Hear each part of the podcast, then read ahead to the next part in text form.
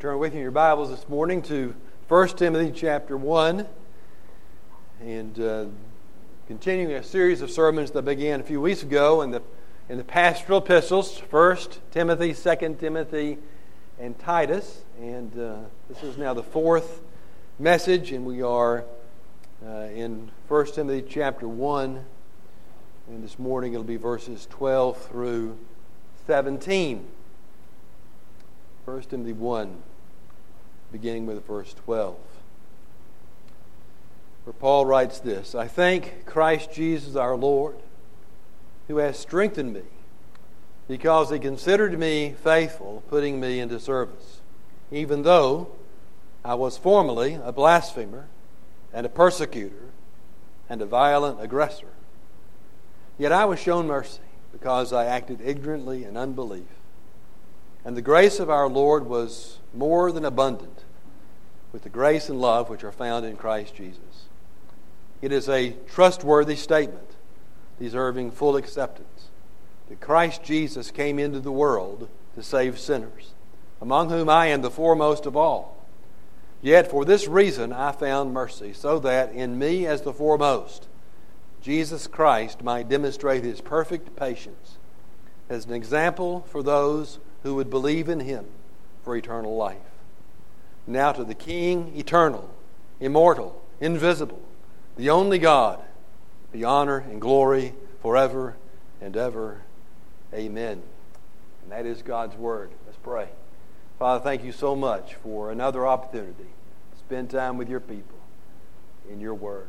And we know that this is a valuable time because it is your word that gives us strength when we're weak, He gives us hope in times of despair. He gives us direction when we are lost.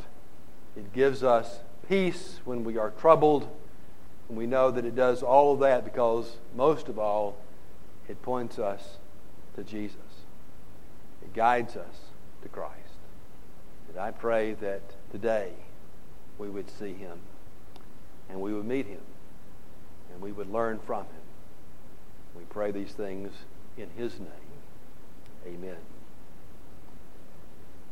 Well, something we don't do often at North Point, and something that's not often done in many Presbyterian churches, is to have a testimony time.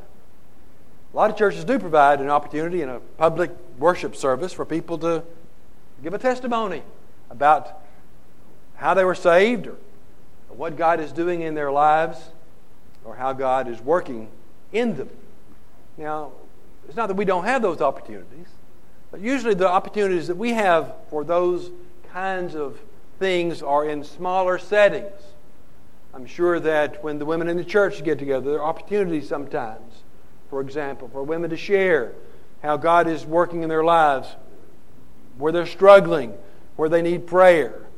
Uh, the Men of the Covenant meetings sometimes provide that opportunity for men to talk about their relationship with Christ and how they came to faith or where God is working in their lives or where they're struggling.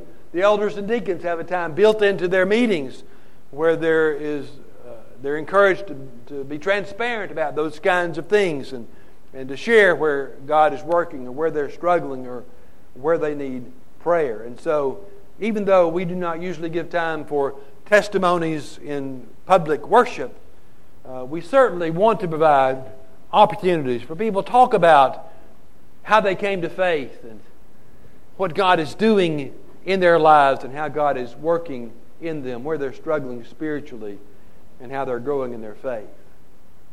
And that's important. It's important for us to reflect and to think and to ponder and to consider not just how we came to faith, but how is our faith?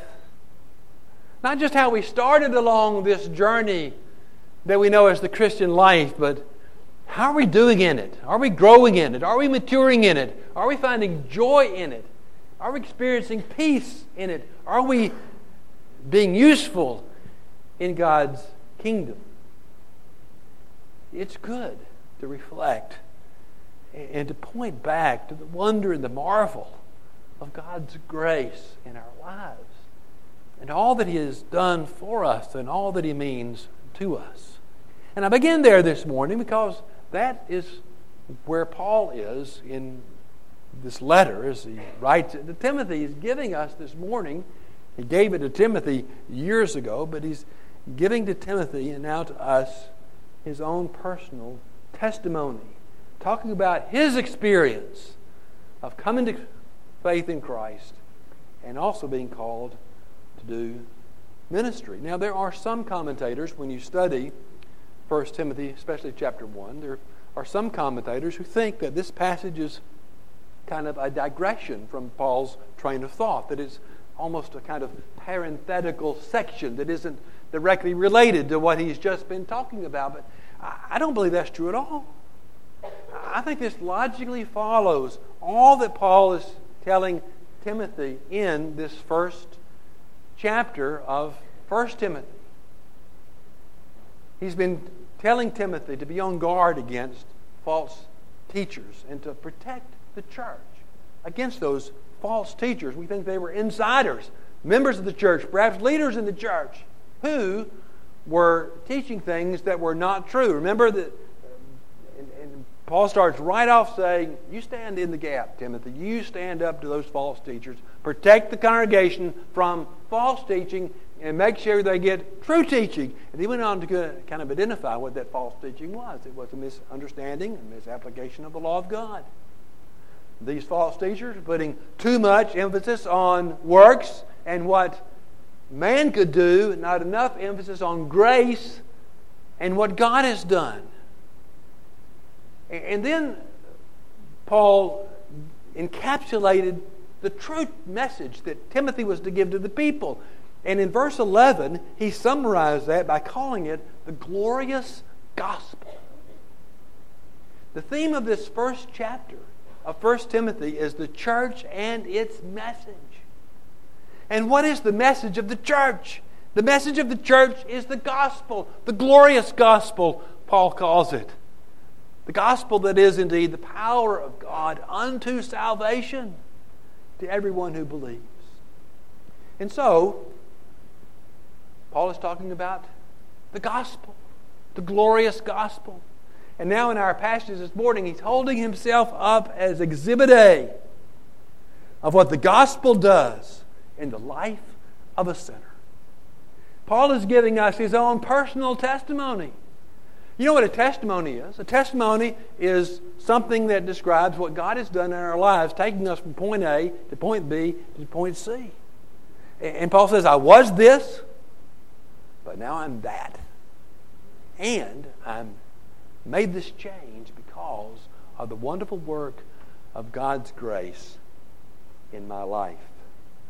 Paul is telling us here through his own personal testimony how sinners like us can be forgiven how lost people like us can be found, and how estranged people, people like us estranged from God, can be reconciled to Him.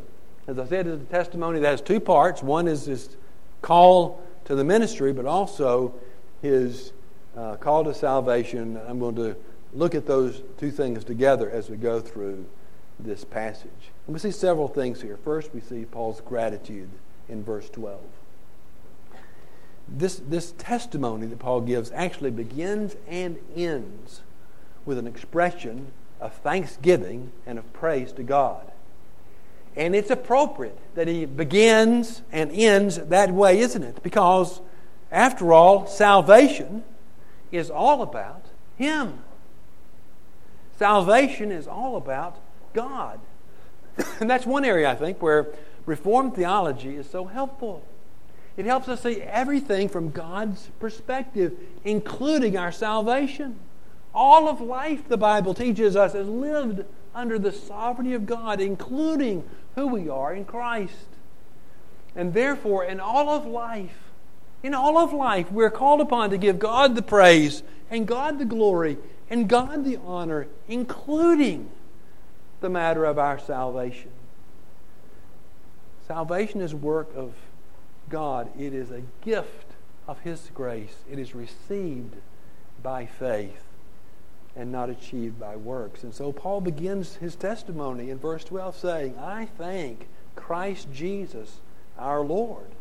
he immediately puts the focus Godward.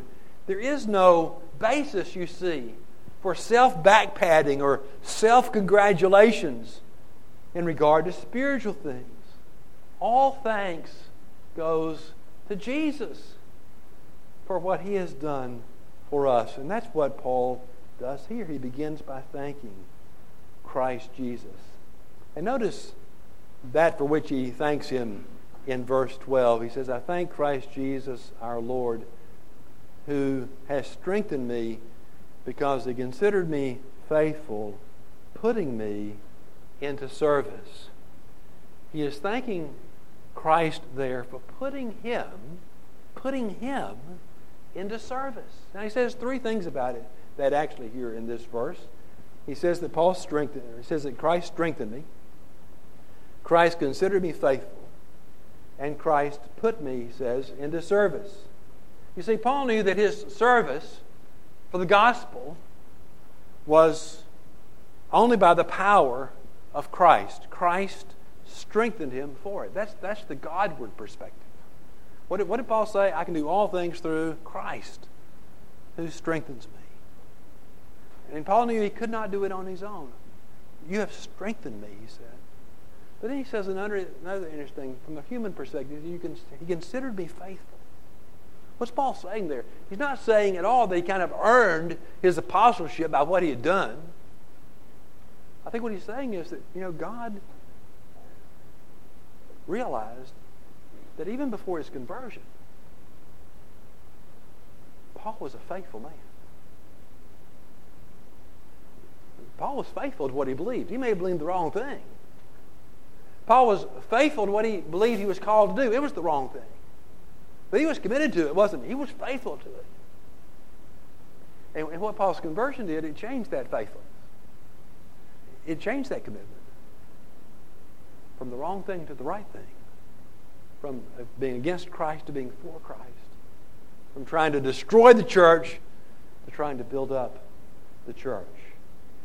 And, and, Paul was thankful for it. I thank Christ Jesus, my Lord, who strengthened me, who considered me faithful, and who put me into service. Then, secondly, we see Paul's need in the first part of verse 13. And there is no question that Paul's need was great. Let's be clear about something. Your appreciation of the grace of God will be in direct proportion to your understanding of your need. If you don't think your need is great, then you won't think God's grace is very great. If you think, let's be more practical about it. If you think there's something you can do, if there's some way you can merit or earn or deserve God's favor, and all you need is just a little bit to get you along the way, then you won't have much of an appreciation for the, for the uh, grace of God, will you? When you sing Amazing Grace, how sweet the sound, it just won't be all that amazing. But when you realize, as we read from Ephesians 2 earlier this morning in our unison of Scripture, that we were dead in our trespasses and sins, we were helpless and hopeless. And then God showed us His grace. When you realize your need, then you understand the marvel of God's grace. There's a reason the five points of Calvinism start with total depravity. Start with us.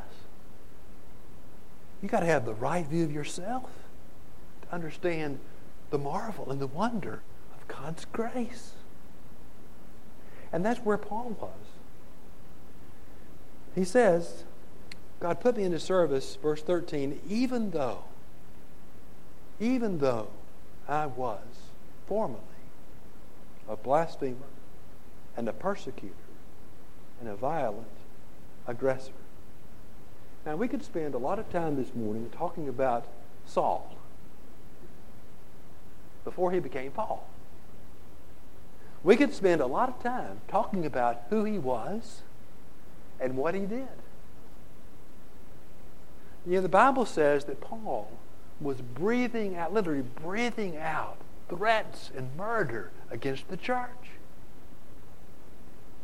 Paul was at the standing there when when Stephen, the first Christian martyr, was stoned. He held the coats.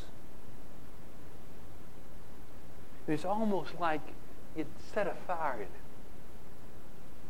And he went to all the authorities getting, a, getting permission to go to various places and arrest every Christian he could find, to throw them in, into prison and have them put to death. He was doing everything he could to stamp out the church.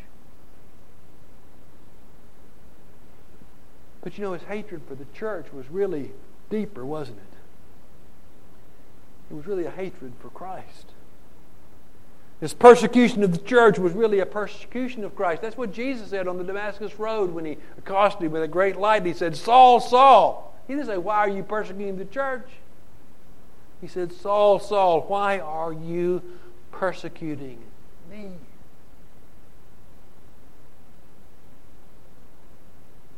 That's who, that's who this man was.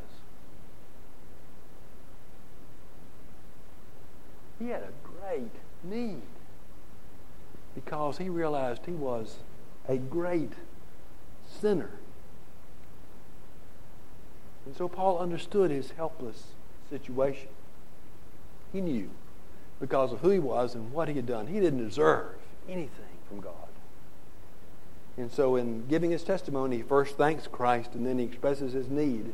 And then, third, we see Paul's experience into verse 13 and into verse 14. And this is really the very heart of Paul's testimony. Listen to what he says, middle of verse 13. Yet, remember, he just said, I was a blasphemer, a persecutor, and a violent aggressor. Yet, you can put a parenthesis almost, in spite of that, I was shown mercy because I acted ignorantly in unbelief. And the grace of our Lord was more than abundant with the faith and love which are found in Christ Jesus. You get the point of what Paul's saying there?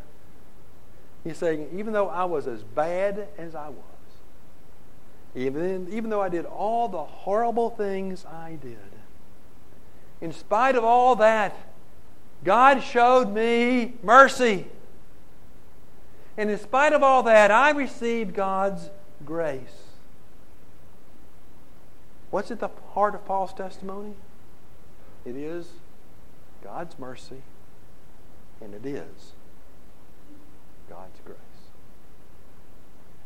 And if your testimony this morning of your salvation doesn't go there, then you need to ask some very hard questions about your own relationship with Christ.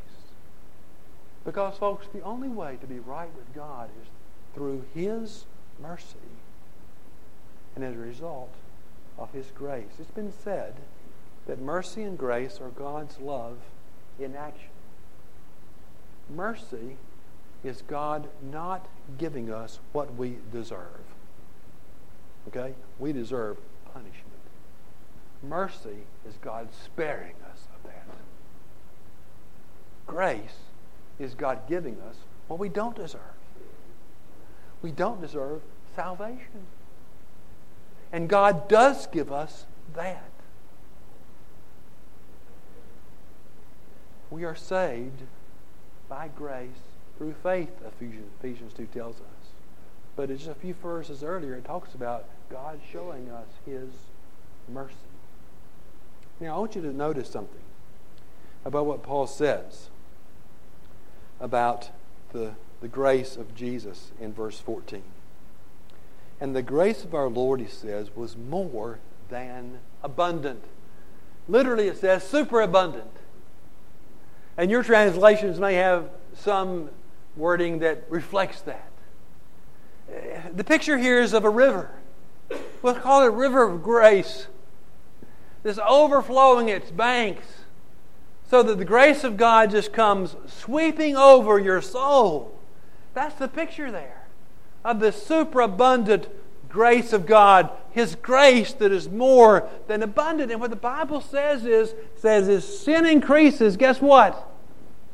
Grace increases all the more. Do you understand that? Paul understood it because he had such great sin and great need. I don't care what you've done. I don't care what sin you've committed. I don't care what you're doing now. Oh, I care, but you get the point. It doesn't matter what sin it is. The grace of God is greater than that sin. And through the blood of Jesus, every sin you've ever committed can be wiped away, blotted, so that your soul is white as snow. We're in a Baptist church, that'd get an amen.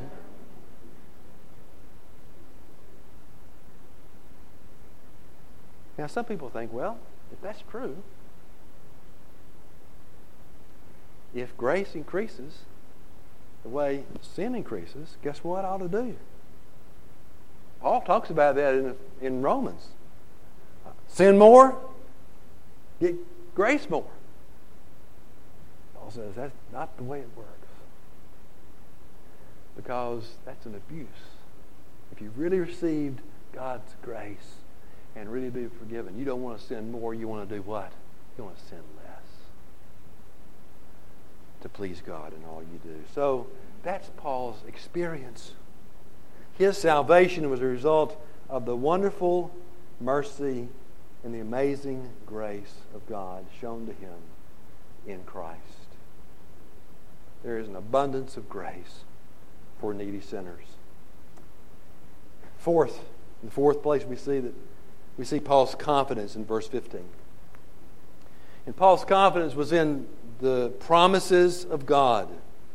In my text, verse 15 says, It is a trustworthy statement deserving full acceptance. Some of your translations may say it's a faithful saying.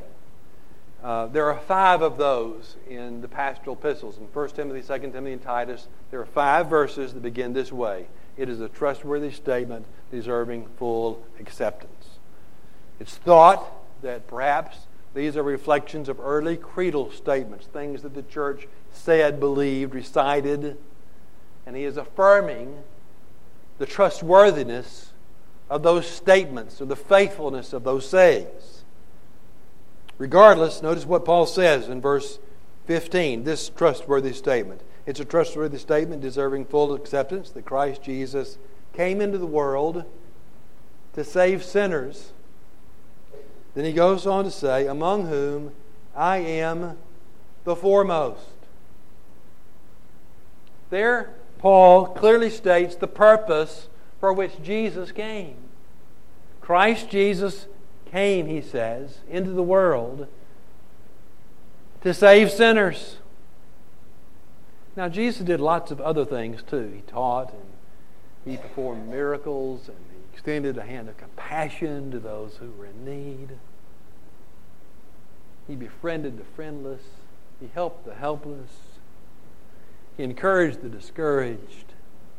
But the most important thing Jesus did was give his life as a substitute on the cross to pay the price for your sin and for mine. Jesus Christ came into the world to save sinners. It's a faithful saying. It's trustworthy. You can believe it. Our salvation is based upon the truth that Jesus died on the cross as our substitute to make atonement for our sin. And it's all because of who He is and what He has done, not because of who we are and what we have done. What did the angel tell Joseph? Remember when the angel came to tell Joseph that Mary was expecting a baby and said, You shall give him a name, and you'll name him Jesus. The angel went on to say, Because he shall save his people from their sins. That's a faithful saying. Jesus Christ came in the world to save sinners. But I want you to understand something this morning. It's not enough just to know it. It's not enough just to know this faithful saying, this trustworthy saying, or lots of other trustworthy sayings. There are a lot of people who know the truth, know intellectually what it says, who end up in hell.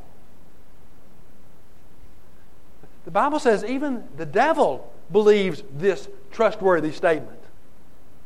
The devil believes and he knows Jesus came into the world to save sinners. So I was telling the students in the communicants class there are a lot of people who miss salvation by 16 inches. They know it in their head, but haven't embraced it in their heart. They know it intellectually. And, and, you know, let's just be real honest. I was honest with them. I'll be honest with you. You pay me to be honest with you. It's dangerous for us here in the Bible Belt, folks. We grow up knowing it, don't we? We grow up knowing the facts of the gospel.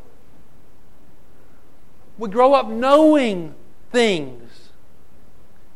And if you ask someone on the street if it's true, they say, Yeah, that's true. We can't just know it here. We've got to trust it. We've got to give ourselves to it. What does Paul say? He doesn't say, Jesus Christ died for sinners. He said, and I'm the worst one. I, I'm, I'm the foremost sinner for whom Jesus died. That's where you have to come. To get beyond it's yes, Jesus died for sinners, but you know, he died for sinners like me. And it was for my sin Jesus hung on that cross. It was in my place Jesus died. We've got to get beyond the generalities to the specifics, and that's where Paul goes.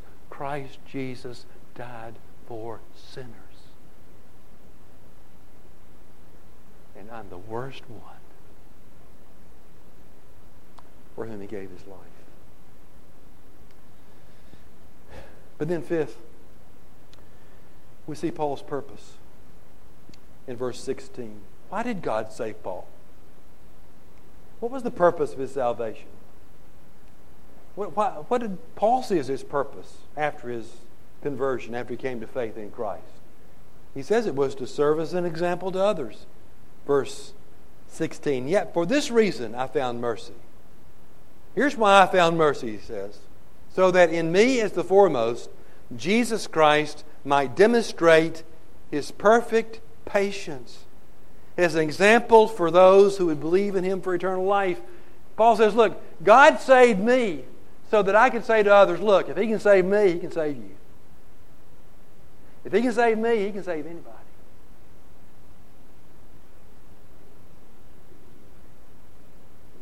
God doesn't save you just so you can go to heaven. God saves you so you can be an example of his patience to others. And they can see what he's done in your life. And they can say, well, maybe he can do that in my life. God saved him. Maybe God can save me. You see, even in salvation, it's not all about me. And folks, we live in a world where that is the theme, don't we? It's all about me. No, it's not. Even salvation is not all about you. Your salvation is about how you can influence and impact somebody else for the gospel. And then, sixth, we see Paul's response. And it's in verse 17. And as I said earlier, he ends where he begins. And that's with an expression of praise and glory to God. It's an odd place for a doxology, isn't it? You read it along and say, what's, what's this doxology here? for, where he says in verse 17, Now to the King, eternal, immortal, the only wise God, be honor and glory forever and ever. Amen. What's that about? That's where his testimony led him. Paul's reflection upon all that Christ has done for him led him to this hymn of praise. And, folks, that's where every testimony ought to lead us. It ought to lead us to the glory and the wonder of God and who He is and what He's done for us. If someone gives their testimony and it doesn't bring you to, to lift your heart and your voice to praising God, that testimony probably has the wrong focus. Lots of testimonies are about what? I found the Lord. I decided for Christ.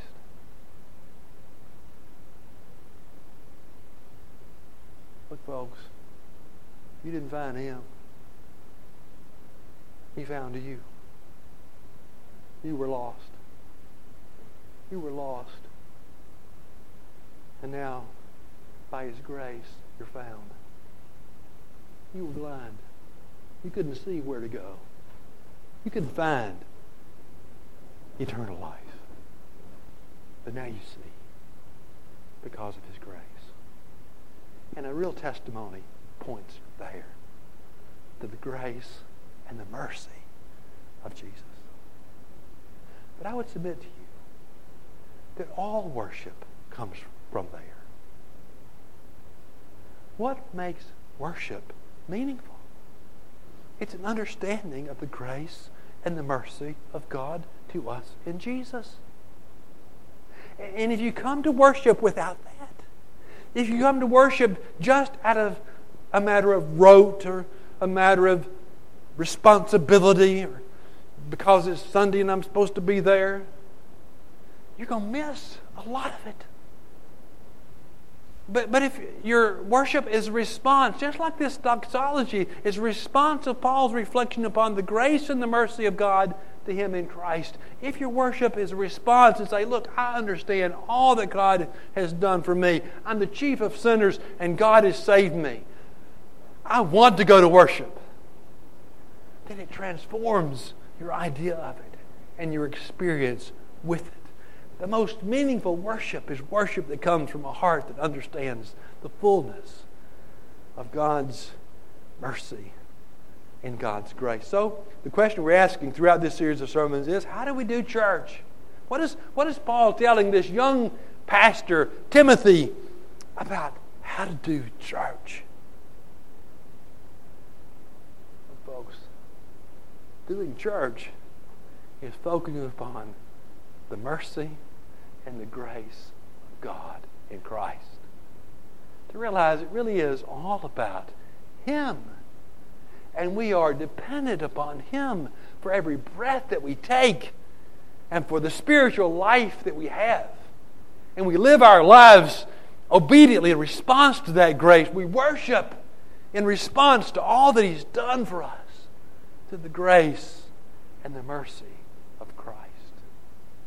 as we do church here, folks, let's do it focused upon Him and His wonderful mercy, His amazing grace. Let's pray. Father, thank you so much for your word. We thank you for its power and pray that it would be powerful in us today by your Spirit to help us to realize the wonder and the marvel of your grace and your mercy toward us in Jesus. And we ask it in his name. Amen.